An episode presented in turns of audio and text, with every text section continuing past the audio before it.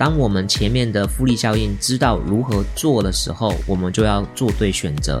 做对选择之后呢，我们要摒除坏习惯，然后呢，将我们所有的决定养成好习惯。你的成果比别人多一倍、十倍、一百倍，并不是能力比他强十倍、一百倍，而只是仅仅在每一个领域赢他那么零点一而已。而最后呢，赢他那一点点的马鼻子，那你就成为第一名。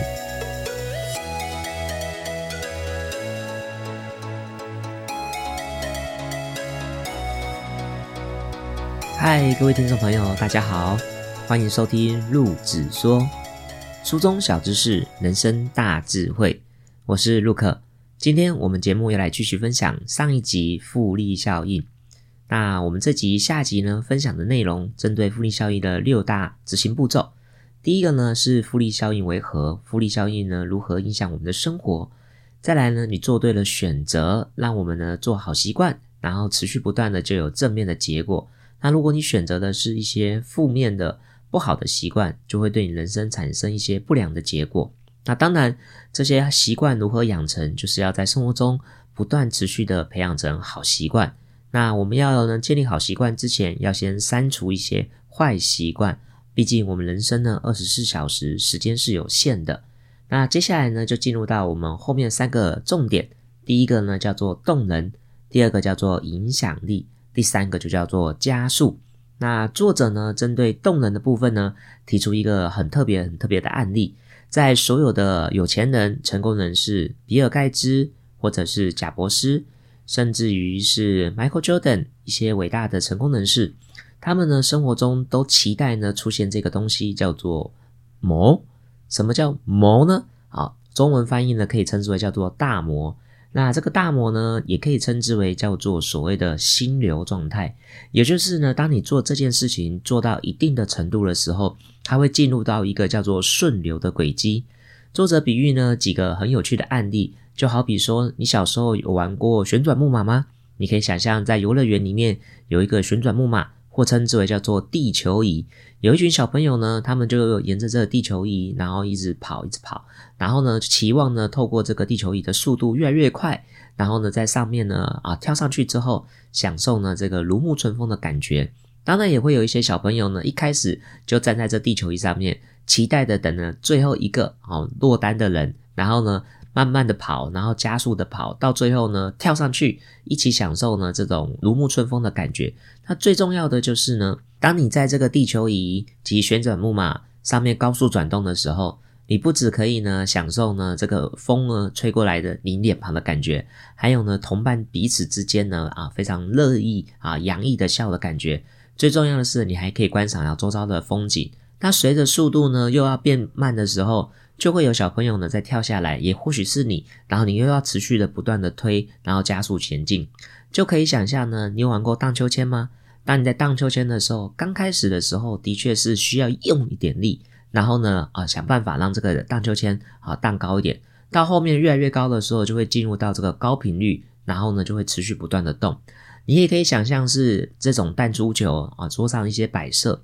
当你呢敲击它的时候，一开始都有一定要有一个你出力的作用力，到后面呢，它就会自己的摆动起来。作者呢也在书籍中引用呢啊，邦普机就是呢打水的，有喝过地下水吗？有看过一些乡村老旧的乡村有些地下水的这种打水机吗？打水邦普吗？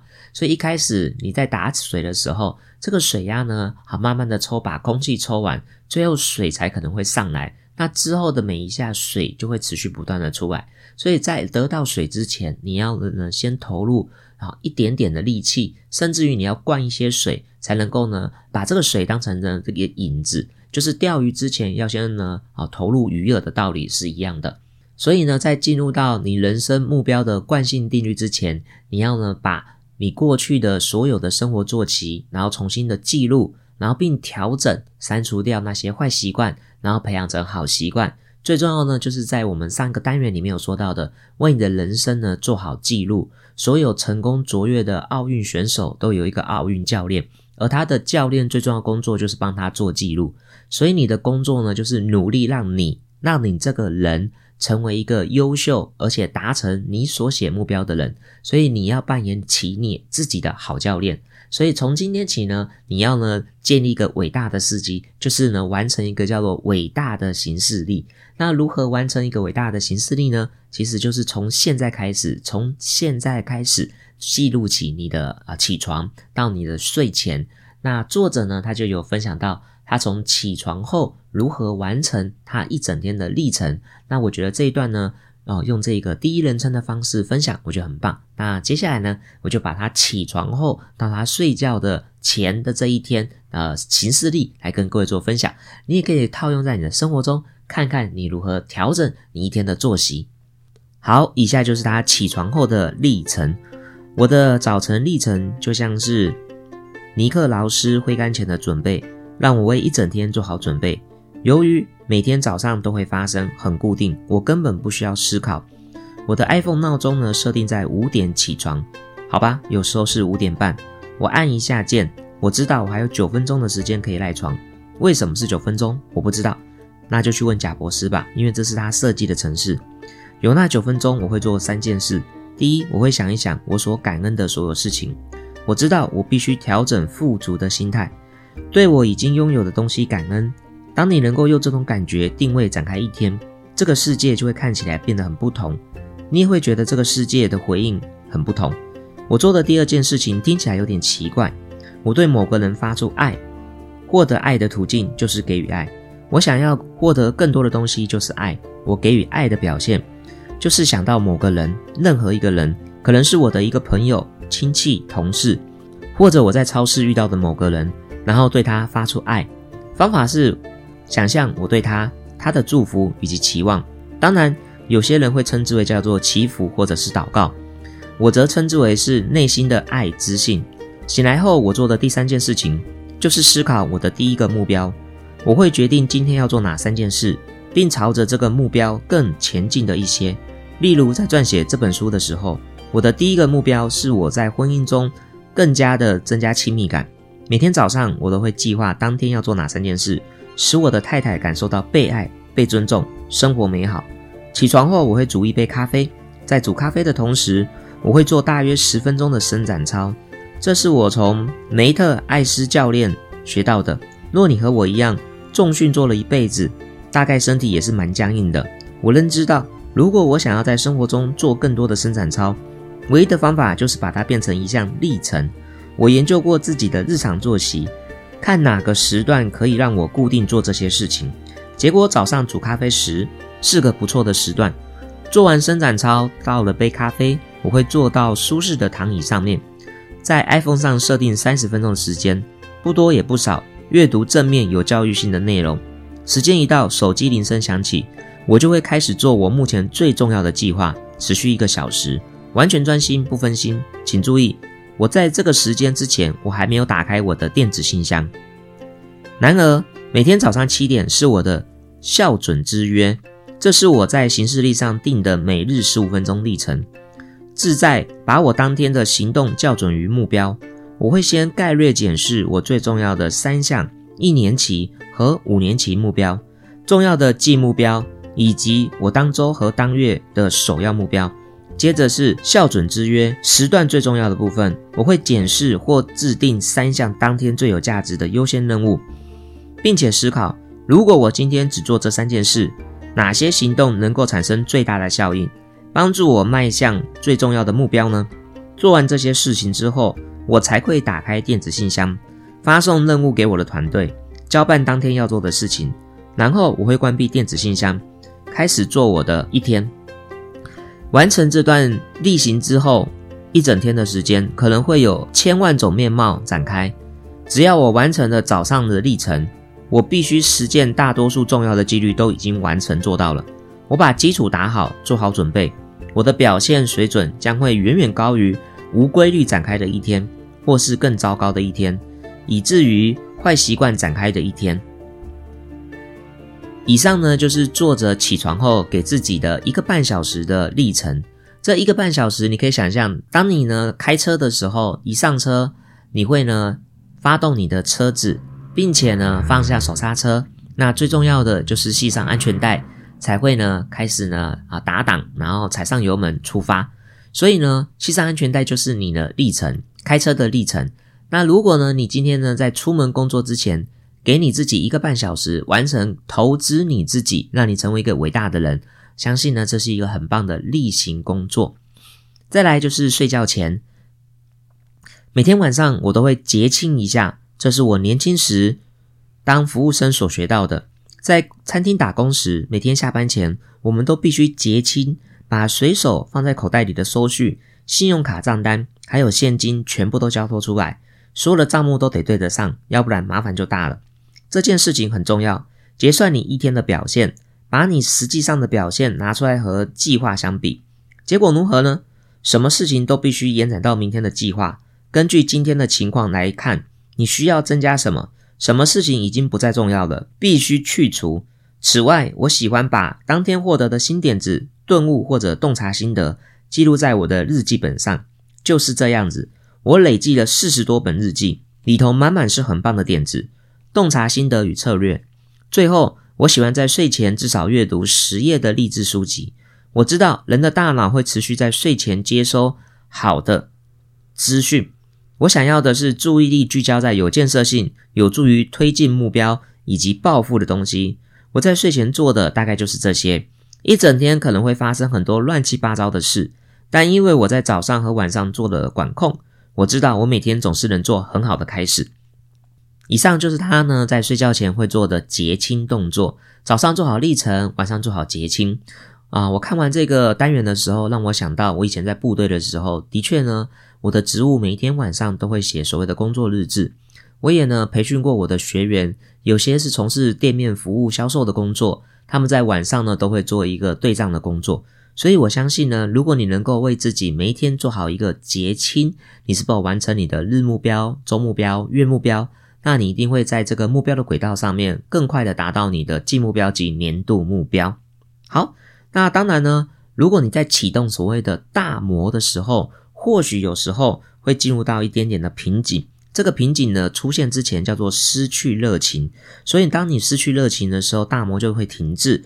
那遇到这种情况的时候，并不要灰心，你只要给自己生活中呢偶尔增加一点不一样的乐趣及变化性。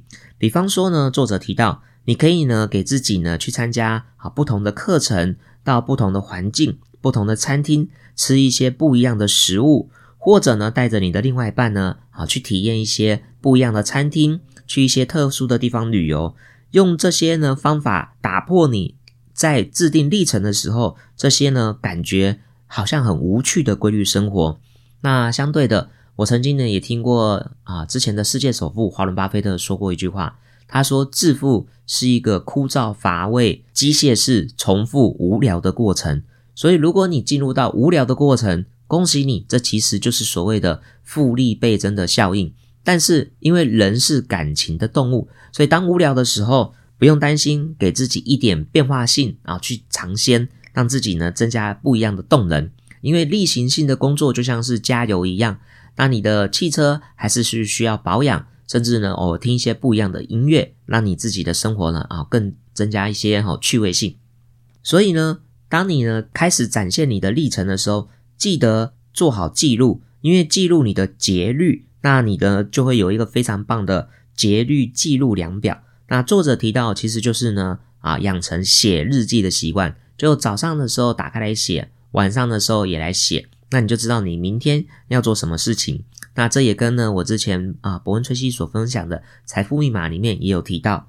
那最重要的就是生活中其实有许多体验的集合，我们的目标呢应该是要提高美好的体验的频率以及强度。好，那就进入到我们第五点，也就是呢非常重要的影响力。作者提出来的影响力呢，并不是你要成为一个有影响力的人，而是你要了解世界上所有的人，他们都在发挥影响力，特别是那些想从你的口袋收钱的一些广告公司，还有他们背后的商家。所以呢，这些影响力充斥的所谓的正面的影响力，以及负面的影响力。那这些影响力呢，充斥的称之为第一个叫做资讯。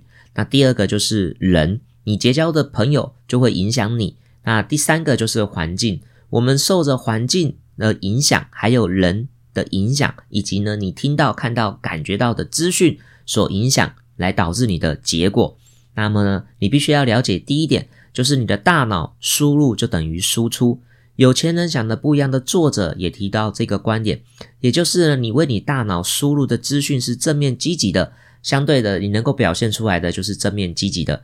你可以想象一下，如果有一个大学生四年的时间，他都呢阅读的是我们台湾的一个刊物，叫做《苹果日报》或者是一周刊这些负面八卦的刊物，以及呢有另外一个学生四年的时间都读呢《商业周刊》《金周刊》《经理人》杂志。他们这两个人给大脑喂养不一样的资讯，他们呢环境中呢所谈吐的、所结交的人一定也会不一样。所以可想而知，你给你自己大脑输入的养分是什么呢？作者呢提醒我们说，第一个，你要给自己呢时时刻刻保持警戒。什么叫保持警戒呢？作者就分析他自己，他是百分之九十九点九是不看新闻的。那我相信呢，大家都听过一句网络的啊这个搞笑的语言。诙谐的语言，称之为叫做呢，不看新闻呢，与世界脱节；看了新闻呢，与事实脱节。因为呢，我们所看到的新闻都是媒体他们自己想要给我们所看到的，而我们所判断的只是我们所收到的讯息。所以你也知道，有些媒体有政治的立场，所以他只是想给我们看到，然后引导到他们想要的结果。所以呢，这些媒体呢，就是发挥他们电台或电视或者网络的影响力，然后达到。啊，不管是啊商家或者是政治人物，他们想得到的利益，所以你必须要为你的媒体做个节食的计划。那媒体节食计划呢，其实很简单，就是呢，从今天起，不管是你的手机，或者是你阅读的刊物，或者是你所看的电视，你自己可以决定采取订阅制，然后呢，决定你要看的什么内容。那我自己呢，看了这本书之后，我突然发现。我的 YouTube 订阅呢，竟然高达五十几台。那这五十几台呢，竟然有很多是我当时呢想要呢啊追踪学习的一些台湾网红，也或者是我持续有在学习的一些成功的作者。那更重要的就是呢，我自己的娱乐兴趣，比方说老高，或者是大师兄，或者是台湾的马莲姐。好，所以呢。听了这些讯息，的确是可以在茶余饭后聊天，但是对我的目标是没有太大的加分的。好，那各位呢，可以为自己的这个大脑好吸收的养分来做一个节食的计划。记得，垃圾进，垃圾出。那你如果给大脑喂养的养分是黄金，相对呢，输出的就是黄金。再来呢，就是呢，你要如何输入更多正面的讯息？你要结交呢，比你更优秀的伙伴。作者曾经呢采访过世界人脉管理权威呢哈维麦凯，哈维麦凯呢说：“你相不相信我有二十个教练？那他有什么教练呢？语言教练、幽默教练、健康教练啊，成功教练。哈维麦凯之所以可以成为这么优秀的人啊，他们呢都秉持的一个原则，也就是世界上成功人士他们的共同原则，就是结交，甚至于呢是找比自己还专业的人啊，请他成为他的导师。”请他成为他的教练。相信呢，如果你有请过健身教练的人，你就知道了。如果你要给自己身体健康，你就会找健身教练。你呢，要让自己的身体呢啊更有效能、更充满的活力，你也可能会有你的饮食专家。你希望呢，你的形象呢更好，你可能会有一个形象顾问或专业的这个造型师。你想要让你自己出门的时候更闪耀动人，更呢这个引人入胜，那你可能要有专业的彩妆师。或者是呢，造型师啊，发型造型师，让人们呢可以看到啊你最亮丽的一面。所以作者本人呢，他自己也有十二位呢啊成功的教练，在他各方面的领域上面指导他成功。所以在座各位，作者给我们的第一个功课呢，就是呢，将你人生中二十四小时最常在一起的五个朋友的名字写下来，然后去记录他们的啊正面的啊好习惯，以及负面的坏习惯。最后呢，你呢差不多就会跟他们一样，所以跟你呢最常在一起的人，他们就很容易影响你。因为中国人就是有这句话叫做“物以类聚，人以群分”。那近朱者赤，近墨者黑。所以如果你不想要呢，啊，持续的把这些坏习惯扩大，那你要结交比你更优秀的人，更优秀的人纳入你的交友圈，成为好的朋友。所以呢，鼓励各位啊，他呢给我们三种呢调整我们自己交友圈的方法。第一个就是脱离关系。什么叫做脱离关系呢？其实呢，他提到的就是你站在你是你孩子父母亲的立场，如果他结交坏朋友，你一定会叫他说不要跟这些朋友在一起。所以呢，并不是说你现在离开你的那些啊狐群狗党啊，或者是这个只会吃喝玩乐的朋友，是一个很残忍的事情。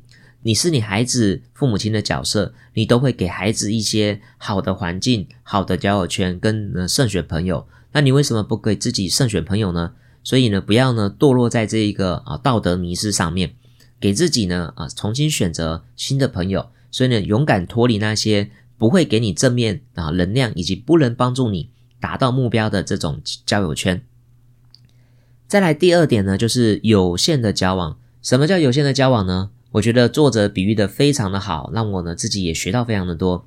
第一个就是呢，有一些朋友呢，是你呢跟他聊三分钟都聊不起来的；那有一些朋友呢，是你可以跟他聊三分钟，但是聊不到三小时的。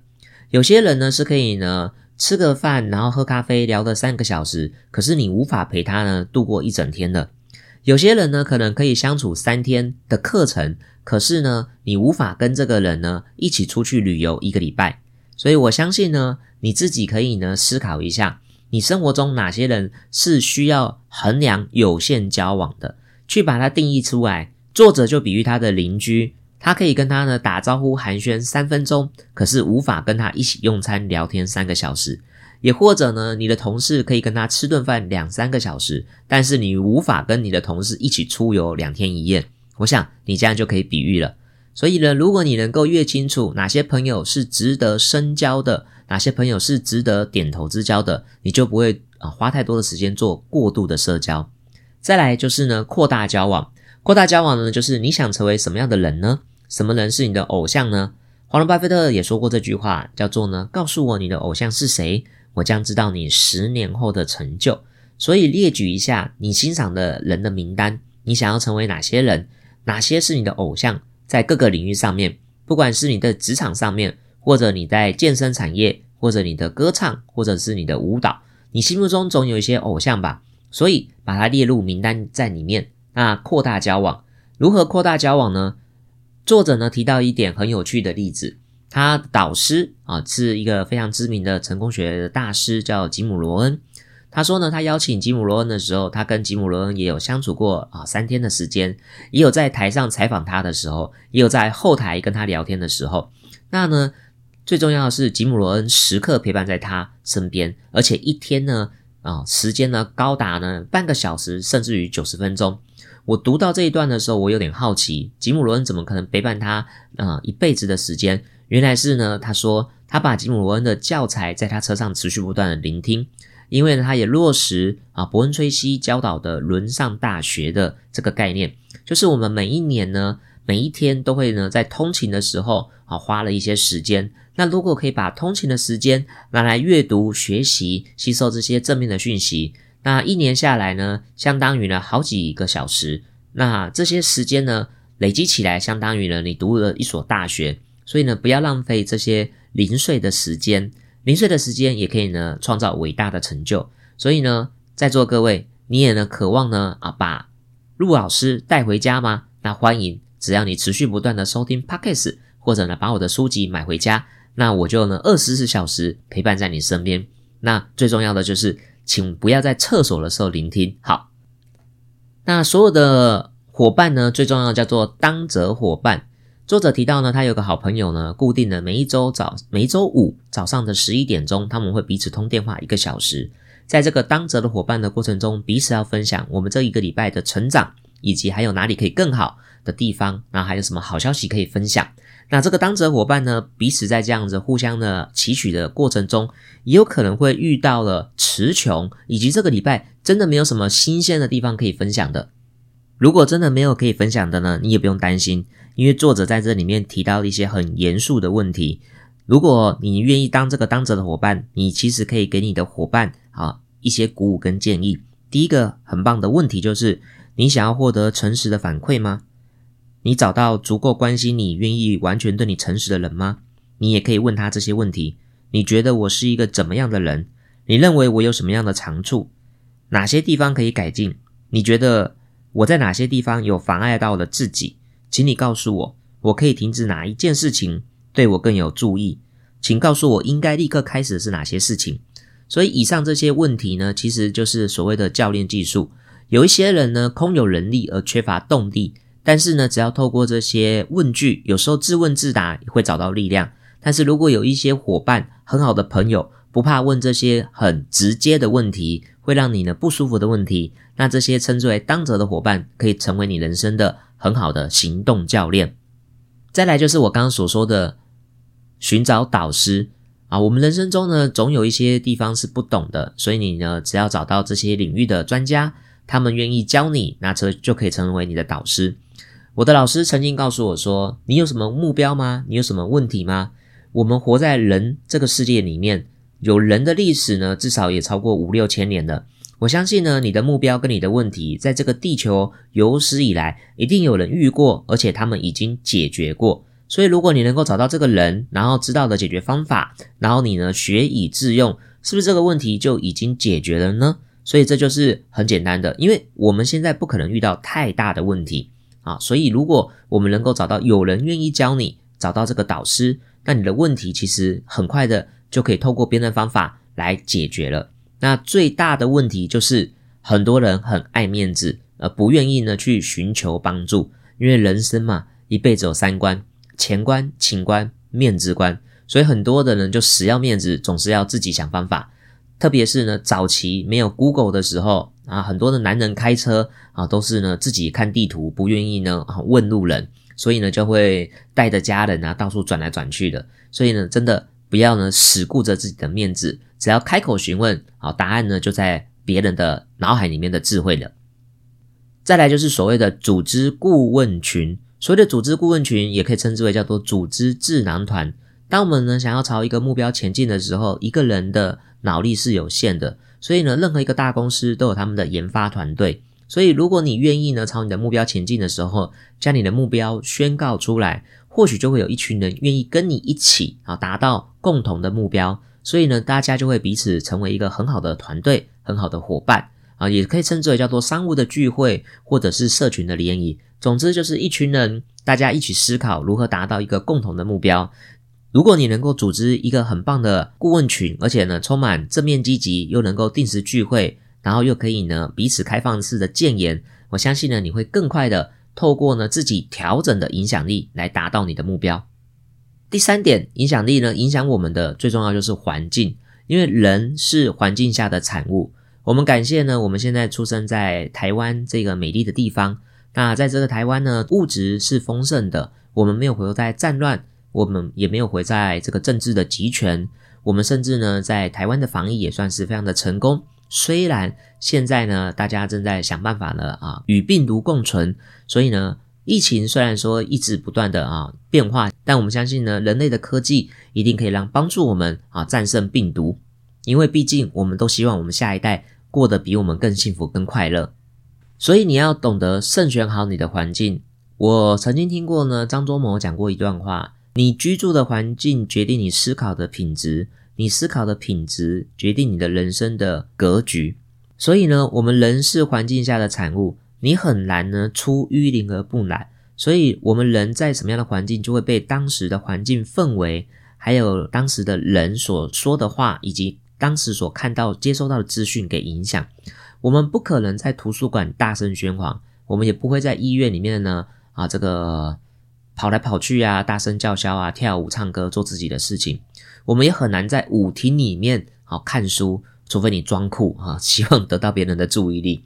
所以在座各位，人是很容易被环境给影响的。那你要为自己适时的打造一个成功积极的环境。作者分享他自己呢，就是每一个月都会给自己来一点不一样的历程。所以呢，在刺激自己大脑拥有新鲜感的时候，他会呢特别的去开车到郊区，或者去富人区，到高级餐厅点了一杯这个高级的酒，或者吃一顿呢非常高级的啊午午餐或者晚餐，与他的家人一起。然后有一次呢，就在这个餐厅的地方看到一个非常漂亮的房子，所以呢他就梦想呢，希望能够住进这个房子里面。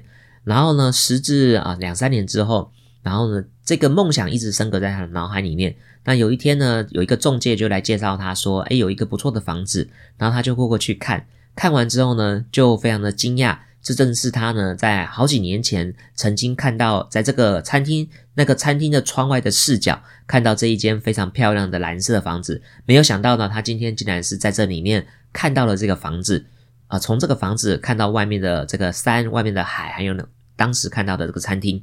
所以呢，他当下二话不说就买了这间房子。所以有时候呢，你的脑海中。可能他会呢不知不觉帮助你呢潜意识锁定目标，然后呢你就会达到你要的目标。所以偶尔给自己来一些呢意外的惊喜，这是一个非常棒的过程。那如果可以的话呢，是营造出一些正面的环境，然后帮助你加快你好习惯的养成。最后一点就叫做加速。那加速听起来呢好像就是说我们要加快达成目标，那其实是完全相反的。简单来说呢，当我们前面的复利效应知道如何做的时候，我们就要做对选择。做对选择之后呢，我们要摒除坏习惯，然后呢，将我们所有的决定养成好习惯。如何养成好习惯呢？就是做好历程。当我们做好历程，每天持续不断的行动的时候，就会有动能，大魔就会出现在我们生命当中，我们就会进入到呢加速实现目标的轨迹。可是呢，我们要去懂得控制，让我们离开大魔的轨迹，就是呢，规划出正面的影响力，而去拒绝那些负面的影响力。那所谓的加速，其实就叫做如何面对撞墙期。我再讲一遍，就是当遇到撞墙期的时候，你要如何自我面对、自我提升。其实刚刚所说的所有一切，都是避免呢，让你在撞墙期的时候做自我放弃的一些因子。就比方说，你要呢改适时的啊，给自己呢换一些新的环境，让自己刺激；还有呢，寻找顾问群以及寻找导师；还有呢 p a c k a g e 啊，持续的听聆听，在车上聆听，让自己呢养成轮上大学的好习惯。再来就是拥有当责的伙伴，再来就是结交好的朋友。所以，所有一切其实都是帮助我们在遇到撞墙期的时候，告诉自己坚持下去。那有句话形容的很好，叫做呢，问题是淘汰竞争对手的门槛。因为人生中呢，一定会遇到问题、挫折、困难、挑战的时候，而这些出这些情况出现的时候，都是上天要来磨练你、造就你，要把你培养的更伟大的时候。因为你会遇到问题，别人也会遇到问题。就好比呢，你可以想象一个啊，骑骑自行车在参加呢比赛的选手。他呢，从平面到山路到任何一条路，都一定会遇到他旁边的竞争对手。而当他呢在爬山坡道的时候，也会有一些选手啊从他旁边超越他，也有可能是他超越其他竞争对手。而当你超越其他对竞争对手的时候，你一定会感觉到你的大腿肌肉、小腿肌肉都非常的痛苦。相信这个过程中，你旁边的选手也跟你遇到一样的情况，所以他们并没有比你轻松。而这些人只是他没有办法跟你一样做到坚持跟战胜这些痛苦、沮丧、难过，而你的状态又比他们更好一点，你的意志力又比他们更坚强一点，你的行动力又比他们更多一点，所以你才能够赢在他的前面。就像是前面提到的马鼻子理论，你的成果比别人多一倍、十倍、一百倍，并不是能力比他强十倍、一百倍。而只是仅仅在每一个领域赢他那么零点一而已，而最后呢，赢他那一点点的马鼻子，那你就成为第一名。而你成为第一名的奖赏，绝对是比第二名大的五倍、十倍，甚至一百倍更多。你又可以好比想象一下，当你在做举重的时候，你有举哑铃的经验吗？如果你的手臂潜能举一个十公斤的哑铃，大概呢就是最多就是举十下。那什么时候你举哑铃才会呢？你的肌肉才会成长呢，就是举到第十一下的时候。可是你明明只能举到十下啊，那你举的第十一下，就是需要有当责伙伴，就需要教练来鼓励你、激励你，因为你的极限就是来自于在于到十下，而第十一下需要有教练跟呢这个旁边的伙伴来鼓励你、激励你，所以这才称之为叫做潜能，因为潜能是自己不知道自己可以做到的事情。所以有时候我们呢，给自己持续不断的操练，然后呢，啊，比方说你一个礼拜都是做十下，但是呢，在第五天的时候，就给自己挑战第十一下、十二下，看能不能做到第十三下。然后你也不用急着养成未来的每一周都是十三下，你就是开始在养成十下、十一下，慢慢的一个礼拜都可以呢，累积到每一天都能做到十三下。那你的潜能就会变成均值。这什么意思呢？我曾经呢听过阿里巴巴的台湾总裁的演讲，他说呢，现在的峰值就是未来的均值，也就是现在双十一的最高营业额就是未来每一天的当日营业额。所以，如果你能够呢驾驭这个偶然性，偶然性就是我原本只能做十下，我突然可以做到十三下。你能驾驭偶然性，而且你把偶然性的几率越来越多了，那它就会变成必然性。你也可以想象说，跑步好了，各位有跑步的经验吗？哪怕是跑操场一圈、两圈、三圈，假设你跑的这个第一圈、第二圈都很痛苦，因为你正在慢慢的突破，进入到大模的阶段。当你跑到第三圈了，可能就进入到大模的阶段了。但是呢，如果你的目标是跑五圈，你用这个大模的状态呢，跑第五圈呢，会会觉得非常的无聊。那作者是鼓励我们，如果可以的话。你可以在第五圈，可能最后一百公尺或者第五圈的时候，就慢慢加速到全力冲刺。这个过程中就是所谓的加速。唯有呢，给自己呢不断不断的加速，你才有可能呢，在下一次挑战这个任务的时候，更轻而易举战胜目标。这就是加速的比喻。那所谓的加速呢，就叫做追求卓越。各位听过从优秀到卓越吧？优秀呢，就是把你的事情做好；那卓越呢，就是呢力求完美。简单来说，加速这一篇呢，作者最重要的目的就是希望不断的提醒我们养成好习惯，所以他不断的挑战我们，希望我们在生活中养成做日记的习惯，将所有的写日记变成纪律，养成这些历程，然后多花一些时间和精力，让自己再努一点，再努一点。想办法呢，今天超越昨天的自己，那我们就会逼自己多走那么一点点，然后就有可能比你的竞争对手好更多。那最后你就会惊艳四座，让周遭的人跌破眼镜。那最后你一定会成为你行业中的顶尖跟第一。所以呢，啊，纵观呢复利效应的这六大原则里面呢，其实就是呢用一个行动计划，就叫做培养好习惯的六个方法来做个总结。第一个呢，就叫做做好准备迎向成功，也就是你要养成任何一个好习惯，你一定要呢先将好习惯的环境打造起来。在我之前的书籍 p a c k a g e 里面也有分享过，如果你呢要养成运动的习惯，你可以把你的门口啊就放好运动鞋，然后放好这个要喝的运动饮料，每一次出门的时候就会看到运动鞋，然后就会提醒你自己。所以呢，你要做任何事情，要把它养成好习惯。那如果你今天的健身房离你家有半个小时远，那可能要养成健身习惯就会比较困难一点了。所以做好准备，迎向成功。你想要有另外一半吗？《秘密吸引力法则》这本书里面也写到，如果你想要有另外一半，你就不能睡单人床。所以呢，你要准备好啊，可以呢让另外一个人进来的机会。同样的，如果你办公室想要有越多越来越多的人加入，你就要准备好他们的位置，那这样的人才就会到位了。第二个叫思考加法，不是减法。在书里面提到的，就好比减肥，减肥呢，不要一直去想我要减少吃什么吃什么，而是去增加有什么方法，你可以呢，让你吃的更快乐，吃的更健康啊。比方说，就是吃吃对一些营养的食物，吃蛋白质，吃蔬菜纤维质，也或者增加了运动，或者增加了一些早起的时间啊，增加一些方法，所以叫做加不做减哦。这只是一个很棒的案例。第三个叫公开当责，其实呢，就是呢，将你自己的目标宣告在你的社群软体，或者跟你的家人分享。那作者比喻说，他的助理有一天呢，想要减肥，所以呢，他们就在呢公司的办公室门口挂了一个大大的行事历，然后呢，就写上啊，这是呢某某某啊，今天呢啊减重的第一天，所以。这一个小小助理呢，真的在一个月之后瘦下来。当他呢在台上呢公啊分享了他的瘦身感言的时候，就说：“我总不好意思让老板浪费那一幅日历吧。”所以呢，这个日历呢就记录着他每一天的饮食，然后每一天呢啊是否呢这个完成了运动了。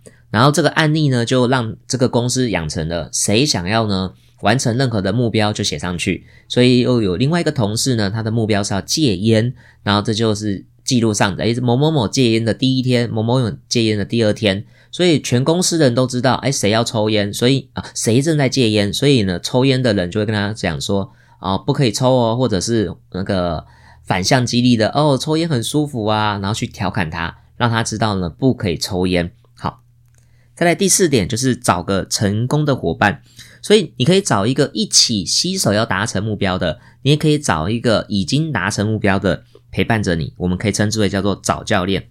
第五个很棒的就叫做竞争。什么叫竞争呢？其实就是呢办竞赛。如果呢你自己想要在跑步上更加的卓越，你自己跑你不知道你进步的程度，那你可以找一个人陪着你一起跑。可是，如果这个人呢，他的体能状况都不如你，就好比你是一个二三十岁的年轻人，而你找一个六十岁的婆婆陪你一起跑步，那相信你的跑步成绩绝对不可能进步，还有可能呢退步。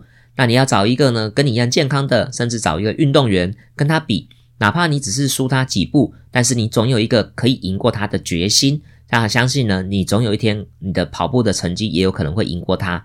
所以呢，要找一个。能够激励你好不断的追求自己卓越表现的竞争对手或同袍，这个在业务单位其实很常了在使用。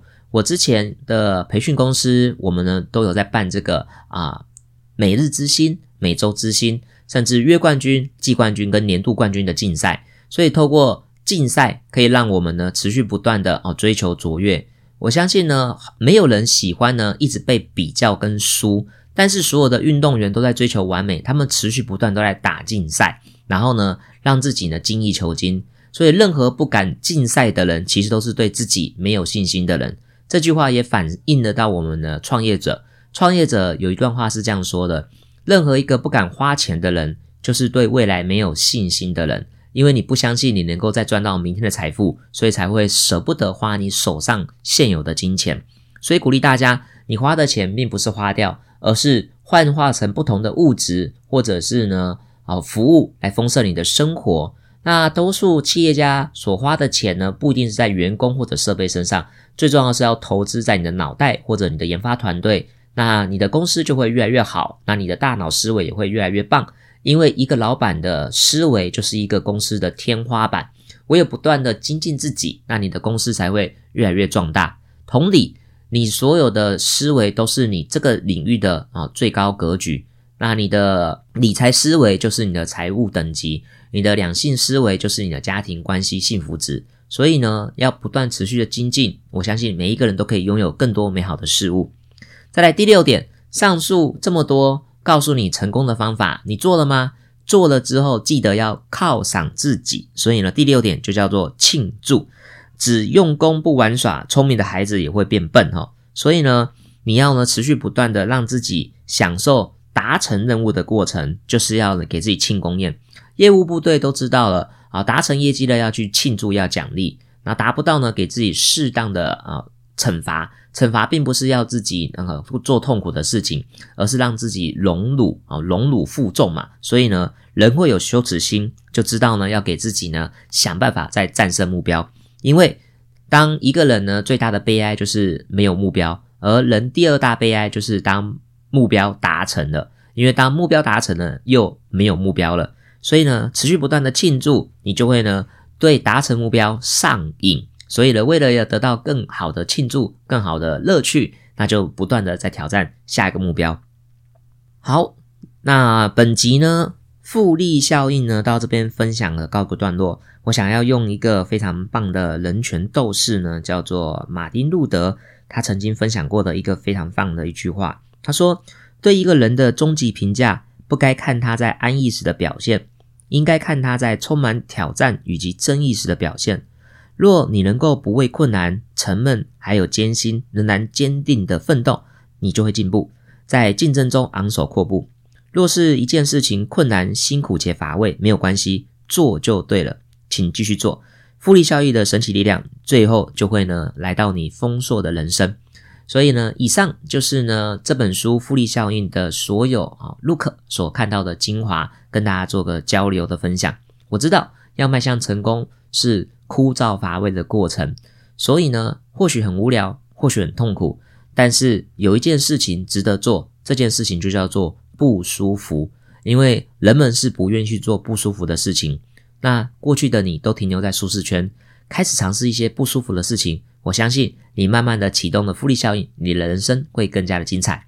好的，今天就是这本书复利效益的观点及见解。那么，如果你对本书的内容喜欢的话，鼓励你将这本书分享给五个好朋友。这不是我啊的好处，你可能会觉得，哎呀，我把这个讯息分享出去，好像那图利到 Look，让你的这个 p a c k a g e 或者让这本复利效应的书能够让更多人知道。其实作者呢，他也有他的人生使命价值观。复利效应作者。戴伦·哈迪呢？他的人生价值观就是要做有意义的事情，所以他对他来说，有意义的事情就是对他人的生活造成正面的影响。所以，亲爱的，你听完这集 podcast，你觉得有收获吗？那不要吝啬，把这么好的东西可以分享给你的朋友。同样的，你也可以把复利效益的书介绍给你的朋友。记得刚刚有说到吧？你生活中最常在一起的那五个人，如果你那五个人不值得你分享这个 podcast 的讯息，也没有关系。记得把你想要呢打造的环境，还有打造出你的智囊团，打造出你的交友圈，把这种好东西分享给你的朋友，哪怕呢不到五个人，也或许超过五个人，但最后呢组织五个人建立起你的顾问群，相信你的目标一定会更快实现。鼓励大家从现在开始行动，将这个好的节目就分享给你五个最重要的朋友。今天到这边，感谢大家，拜拜。